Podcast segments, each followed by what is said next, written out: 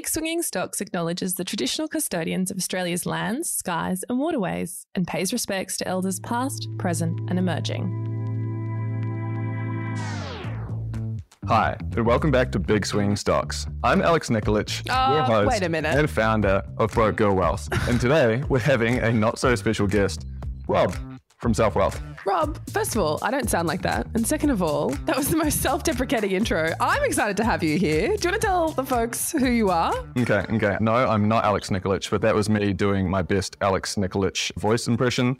I'm Rob. I'm the guy who does the content and the brand lead at Selfwealth. I'm usually the one in the background who is staying muted and with camera off, making sure that everything on this podcast is going swimmingly. I'm not like a sidekick to, to Aleks because that would mean that I'd be doing more than I actually am. Not her Robin, I'd be more like her Alfred. I'm just sitting oh there, Oh my God. the guy in the chair, being like, yes, and maybe we can change this, tweak this, and hopefully bringing you all a podcast that you love and enjoy.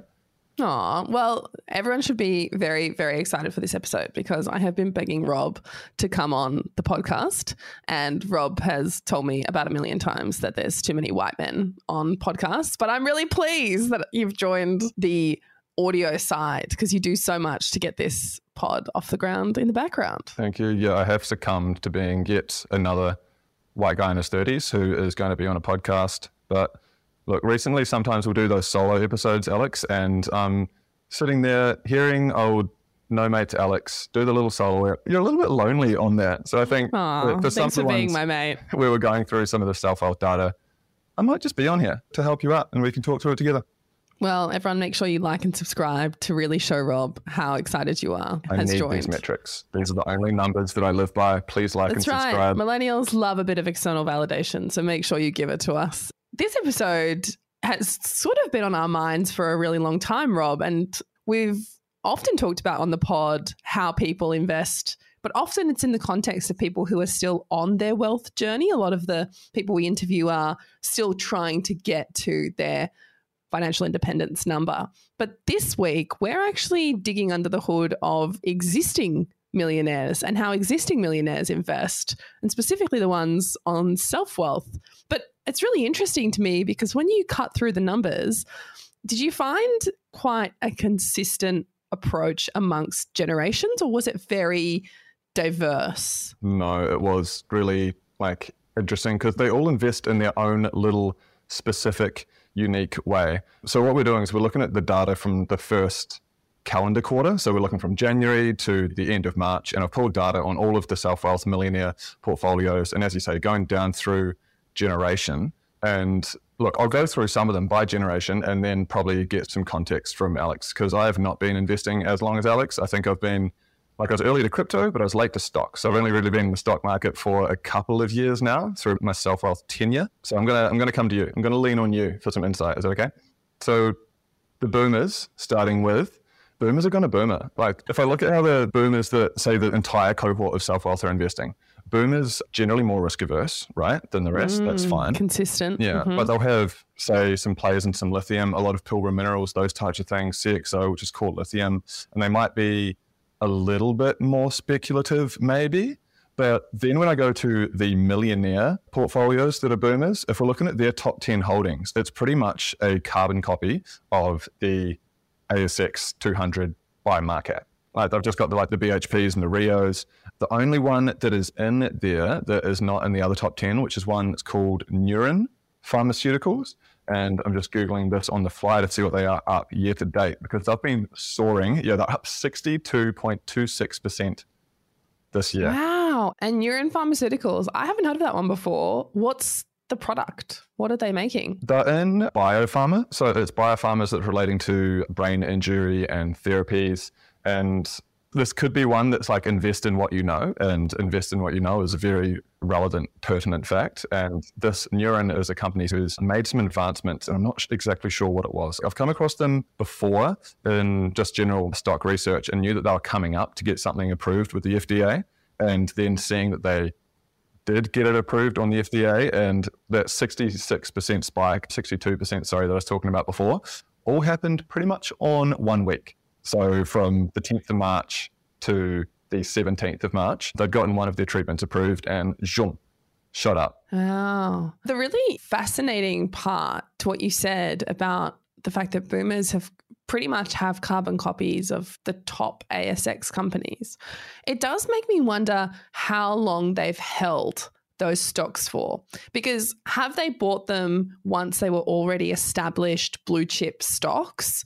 And to be fair, for some of those household names, like BHP has been in the top ASX 100 and now ASX 10 for, well, a good 20 years, I think. So fascinating to know what the tenure is. Like, have they held these stocks before they were ASX darlings, or have they invested in them because they were really strong dividend plays? Because the top ASX 10 are all aggressive and consistent dividend providers. And for boomers, for those who are basically in their preservation stage of their portfolios, who are kind of just looking for a consistent income, that makes a lot of real sense as well. But the Neuren Pharmaceuticals is a very interesting satellite acquisition because it's obviously a growth play. They wouldn't be, as a company, ready to yet provide a dividend. But is there another company that they've all been obsessed with? There's one interesting one, and it's extremely boring. Like, as I was, speaking to the normal cohort of the millionaires, and look, they've got VAS and they've got some other ETFs, maybe some A200 and, and all the rest. But the only ETF that I can find in those like top 20 for the millionaires is A triple A, and it's just cash. So it's as we're saying that like they are the most risk averse. That's definitely where they're sitting. I think there's also perhaps a, given the time period we're looking at is January to March, another consideration is that we're coming off a very hot market. And so for a lot of them, just moving that money, they might have sold out of some of their loss leading or perhaps some of their more speculative plays, dumped all that money into AAA. So it's sitting in a higher interest ETF, but they haven't extracted it from their brokerage.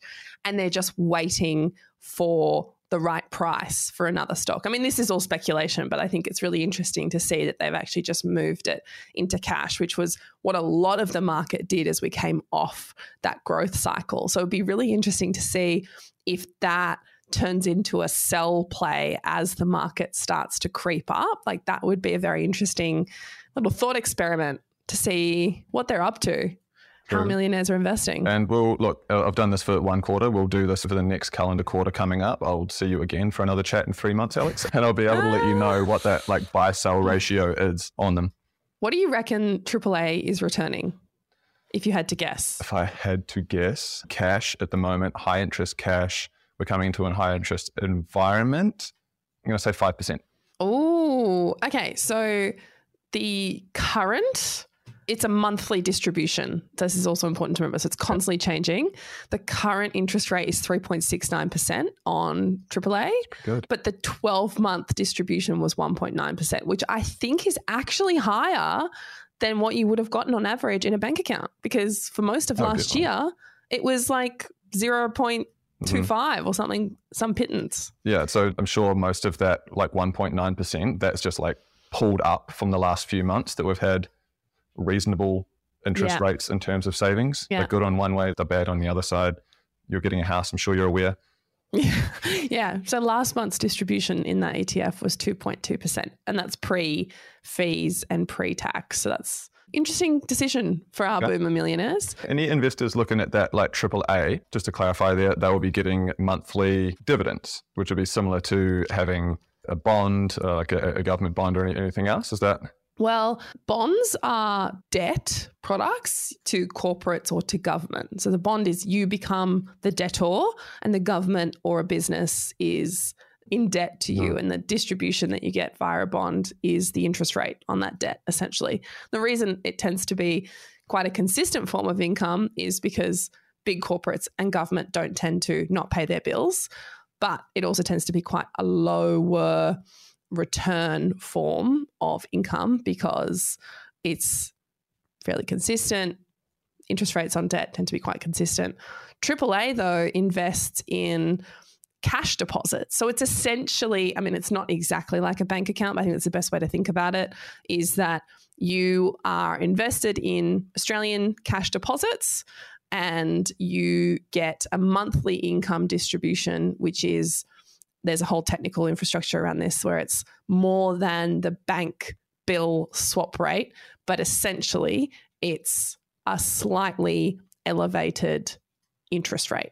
This is why I need to be here to just challenge you with random questions that most people, including myself, won't be completely au fait with. I don't know. I think lawyers just love reading contracts. So it's all set out pretty well on BetaShares website. And there's other ETFs as well that do cash ETF products. But like I said, I wonder if it's because they've moved that money out of some stocks and instead of taking it out of their brokerage and investing it into their bank account, they've just put it straight into an ETF. Now, obviously, unlike a bank account, you're going to be paying brokerage fees and there's mm-hmm. often account or ETF management fees associated as well. So it's something to think about when you're sort of looking at that interest rate is those other fees that are associated. But let's move down the generation a little bit, Rob what are our parents doing? Actually, my parents are boomers. So that's not really relevant to me. Um, okay, I think mine's yeah. still Gen X, actually. Really? Oh, just 60. Does that mean she's, no, she's, she'll be a boomer at 60, surely. Does she display boomer attributes? That's the best way to think about it. Yeah, I mean, this, this podcast is definitely about my mother and her attributes, but yes, she's a very old lady at heart. Down to what the Gen X investors are doing. Like we say this a few times within Self that the Gen X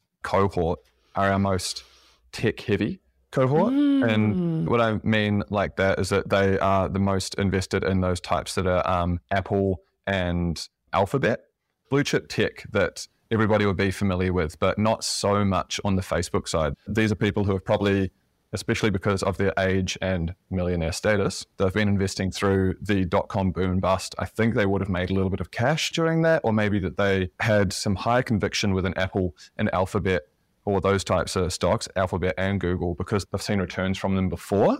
Yeah, whereas yeah. Facebook is a newer. And there's also speculation that Facebook flew hard and fast yep. and might be declining. Yeah, a little bit of an Icarus mm. situation. But who knows? And this is also where I'll drop in yet another warning that none of this is personal financial advice. And please come and see a personal financial advisor before you make any investments based on what we're saying here. But the Gen X side very heavily invested in those tech companies. Apple, Alphabet, Google are the big ones, but they also have made some plays within that first quarter into some of the financials and banking stocks that we were seeing a bit of an uproar with over the recent maybe 60 or so days. So, Bank of America was a big one, and Citibank was another one that they were invested in heavily. Interesting as well that compared to the boomers, the Gen X seem to have a far more internationally diversified portfolio. Like the boomers were heavy on the ASX, and Gen X seemed to have gone for a a more American slant to their investing. The other thing that's quite interesting is the millionaire cohort, at least for these two generations, and I'm interested to see if this is consistent for our millennials and our Gen Z as well, but quite a lot of good picks. Like they made picks early on in their investing journey, because presumably Gen X, let's say if they were investing in Apple even in the early 2000s or even in the 2010s, you would have still made a huge return. There's a lot of unicorns there. And the same for boomers as well, whether they were investing once BHP and Macquarie Bank were good dividend p- players or if they were investing earlier when they were on the up. Really quality choices is what I'm seeing, like quality companies that have consistently good business cases, management, and diversification of products. Like Apple was, everyone thought was going to be an iPhone one hit wonder. Their services arm is now bigger than some companies on the S&P 500. If AirPods was a single company, would be bigger than some companies on there, which is crazy to think about how well they've been able to establish these other revenue generators so that they're not just reliant on iPhone to make bank. Although iPhone does make bank. Yeah. There's another point there in terms of those investments. So if we're looking at from January to the end of March at those top investments, three of them are those US tech stocks. So Apple, Google, we've got third, which is Westpac, and then we've got Microsoft, which is in fourth. But if you look at the number of trades spread across them, Apple has nearly three times, I'd say, the amount of trades as Google, which is in number two. And then things even out and kind of drop down at a more regular rate. But it's Apple that is so far ahead in terms of those trades. And buy sell ratio, is there a slant? The buy sell ratio on there is maybe I could I could represent this in terms of the amount of money that was going through them on March. So I'll have to do this one from memory. But the value of all of the trades that went through Apple was $120 million AUD. And I think the buy to sell ratio there was about 55 or so percent buys. I might have to go back to some notes, but it was, it was around there. So people were taking some profit because look, NASDAQ hasn't been performing for a while. Now that it has been performing, some people who have got in might be wanting to take some of that cash to try and take a little bit of earnings when they can or take an opportunity when they can. And I think that is also, it ties into why we're seeing Bank of America and Citigroup in there. They saw that drop, some of them dropping like multiples, so, or like 80%, 90% in a day. They've seen that and I've bought in. I mean, like, they're saying it's worth taking a punt if they're seeing a company that they have deemed to be a strong company, good governance, etc., but going at a cheap price, buying the yeah. hats in the winter. I think that's perhaps the takeaway is not so much which companies people have invested in, because again, this isn't about personal financial advice, but buying in at a really good price for a very good company. Because Microsoft, in particular, if we take as a case study, was trading almost 30% down from its high of 2021. And that's a solid performer. Most of corporate America and Australia have Microsoft products. It's on a subscription. It has a phenomenal business revenue model. Now it's expanding into AI. Yep. Buying it in now at a bit of a discount and then still seeing that it's a quality stock is a really, really interesting lesson to apply to other companies we might be researching. Like, not just buying it because it's a good company, even if the price is too high, but buying it when the price is right. And there might be some growth there, but you're still looking at those fundamentals like management, moat. Is it, does it have a long term tailwind, recurring revenue? Is it going to outperform price predictions? I think there's a lot of really interesting lessons to learn there from Gen X. Clearly, some of them have had these stocks for a while, selling them down, taking profits, but equally, we're still seeing more buys for these tech stocks because, to be fair, a lot of them have had a bit of a reduction in price given inflation concerns and stock issues are still impacting sales. Okay, so our generation, what are we doing? How are we making millionaires, Rob? Our generation, the millennial millionaires, which is hard, hard enough to say, geez, first time on a podcast. Uh, millennial millionaires are taking some riskier approaches. So I'm going to need mm. I'm going to need some of your insight here and some of your thinking around some of these things. Look, mm. if you are a millionaire and you're a millennial, then you might have enough cash to throw around to be a little bit riskier. So I'll preface it with this. And I'll also say that within these top stocks, there are some of those classic Vanguard funds. So we still have some of those ETFs. But what really struck me when I was looking at these is that the top four investments throughout that quarter, they're all ETFs because millennials, gone a millennial, mm. but they're shorting or leveraging stocks. So we've got Global mm. X's LNAS, LNAS, we've got BBOZ, we've got Gear in there as well. What's your view towards people getting into investing and then buying into these stocks? buying well, into these ETFs?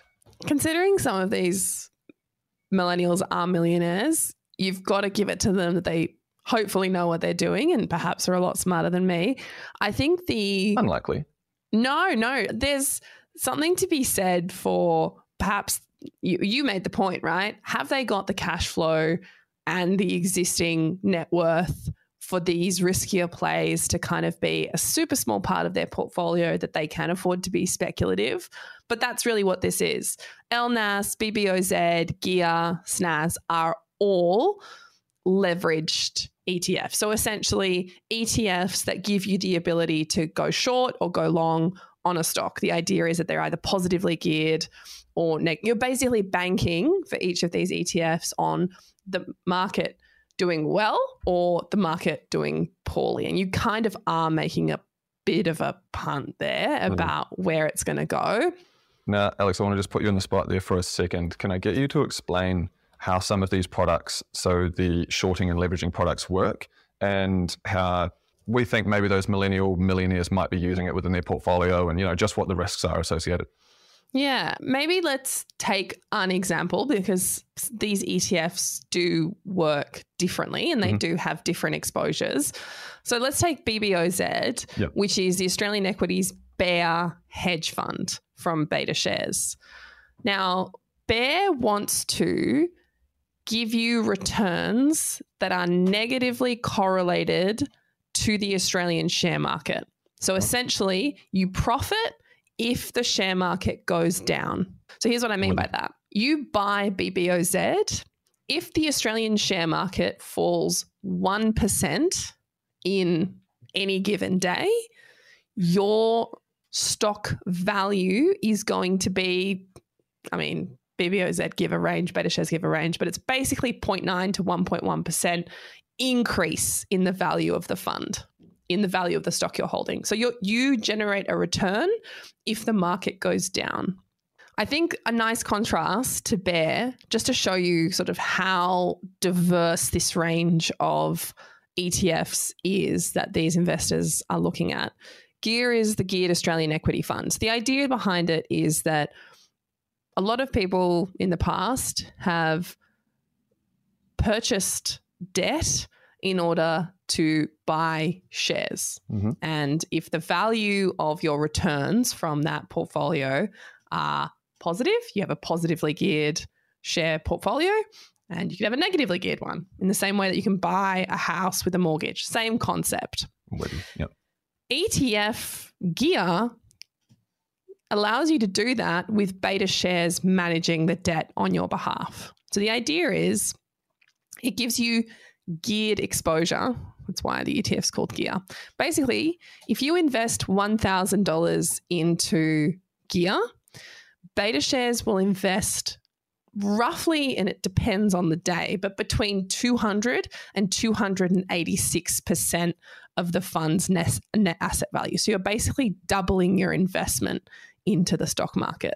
But now, this sounds phenomenal, amazing, because when it's doing well, you're doubling your returns. The problem is that if the stock market declines, if the value of the underlying stock declines, you're doubling your decline as well. Yeah, yeah. that's going to hurt. So the thing with a lot of these products, LNAS, Bear, Gear, is they are not, not, not, not, not, not long term holds. This is really, really, really crucial because a lot of people have really gotten into this mindset of like set and forget ETFs. That is not the vibe with Gear, Bear, LNAS. The mm-hmm. idea is that they are short term plays. You are making a prediction about the way the stock market will go, and you are betting that you'll be able to make a significant return on that. But they are super short term, like Beta Shares actually says you should be monitoring your portfolio daily wow. if you are using these products. So there's like we, we, we often speak on this podcast about like in, in, investors, you know, it's kind of like a decades, yeah. not days, long term approach. Yeah.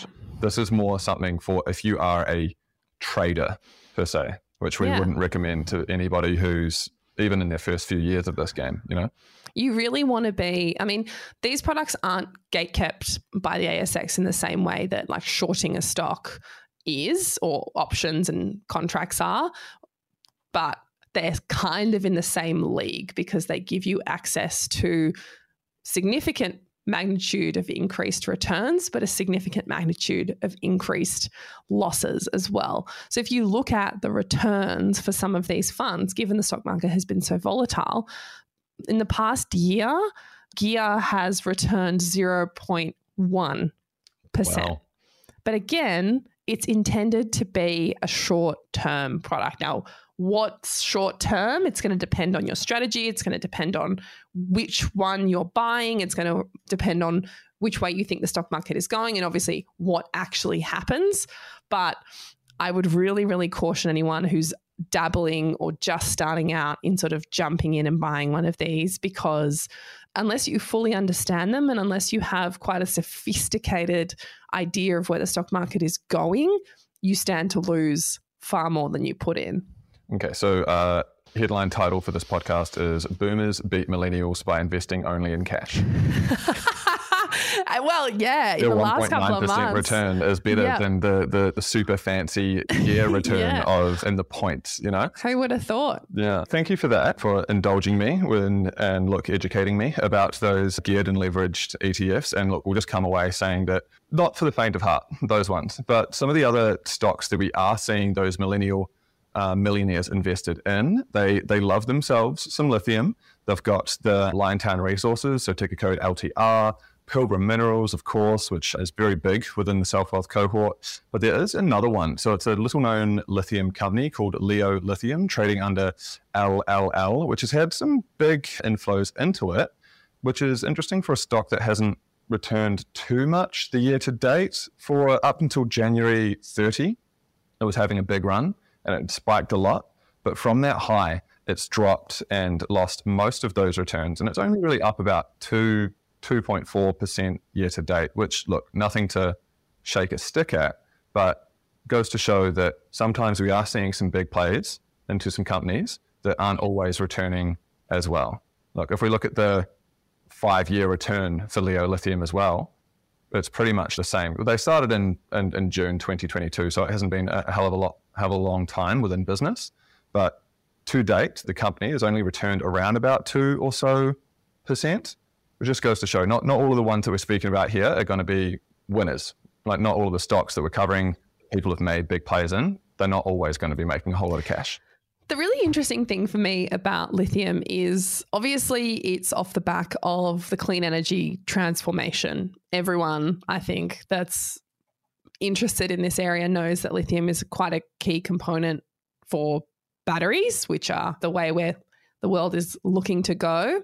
The interesting thing for me, though, is lithium has been the headline mineral for the clean energy transformation from a battery perspective. But it's not the only component that goes into a battery. Like there's been a lot mm. of Do tell, marketing do tell. and media and like obsession around getting in on these like mineral, like lithium miners at an early stage and perhaps having 15,000% growth if they hit a gold mine.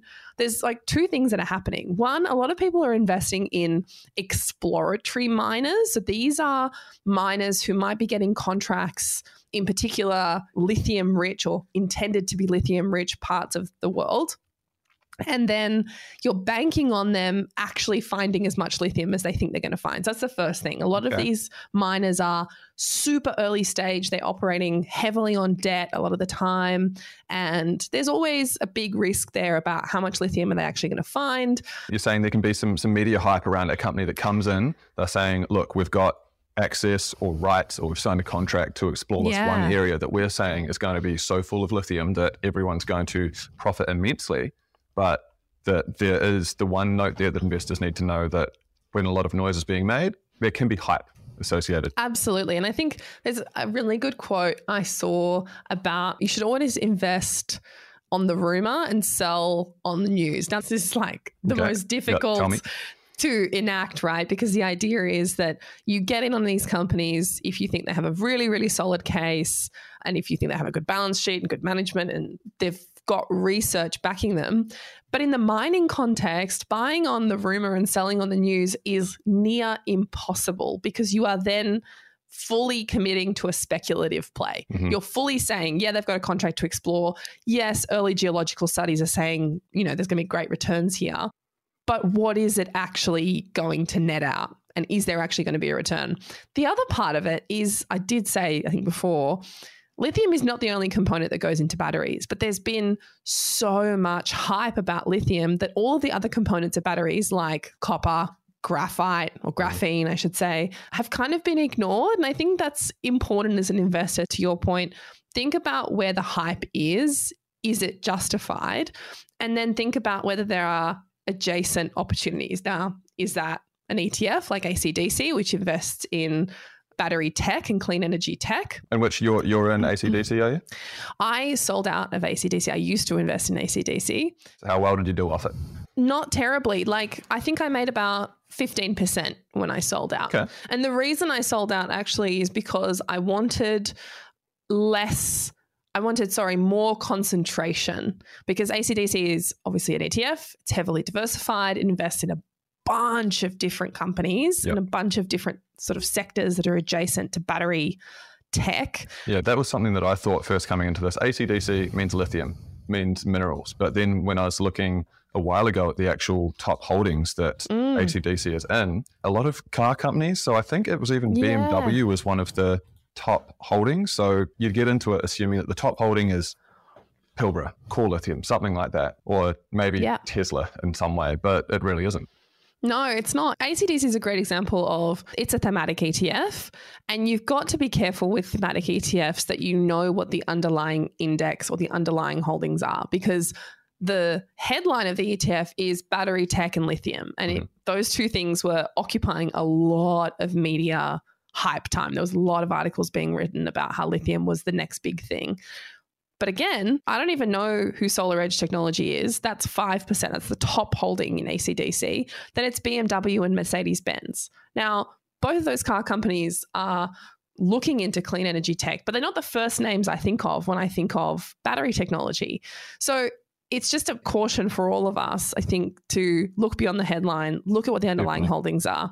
And that was for me why I sold out of it because I wanted to concentrate into some companies that were in this sector that I thought were going to profit from clean energy. But yeah, so think about the headlines. I think it's very easy for all of us to get sucked into a really good idea. hmm It may not align to your investing strategy. It may not even align to what you think it's going to be invested in. Yeah, I think uh, we had Michael Kemp on recently, and he was speaking about, say, economists, and I think their ability to actually predict things. I think his advice was strongly worded, but nicely worded. That when there is an economist on TV, he likes to just go and get a cuppa instead of paying attention. But something that can be somewhat indicative to look at in terms of things like if it's lithium or iron ore, just have a, a general view of commodity forecasts and what other people seem to be saying around the sector. Point, like yeah. la- lately, some of those lithium stocks haven't been doing as well though. They're being up and down. And look, China's a, a, large producer of lithium and or of- of Mm. lithium carbonate,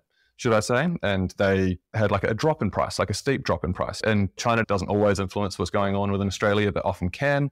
But just having some view on what's going on in that macroeconomic space could help inform investing before you go into one of those Absolutely. stocks. And also, like, think about the moat. Lithium batteries are one type of clean battery Mhm. tech.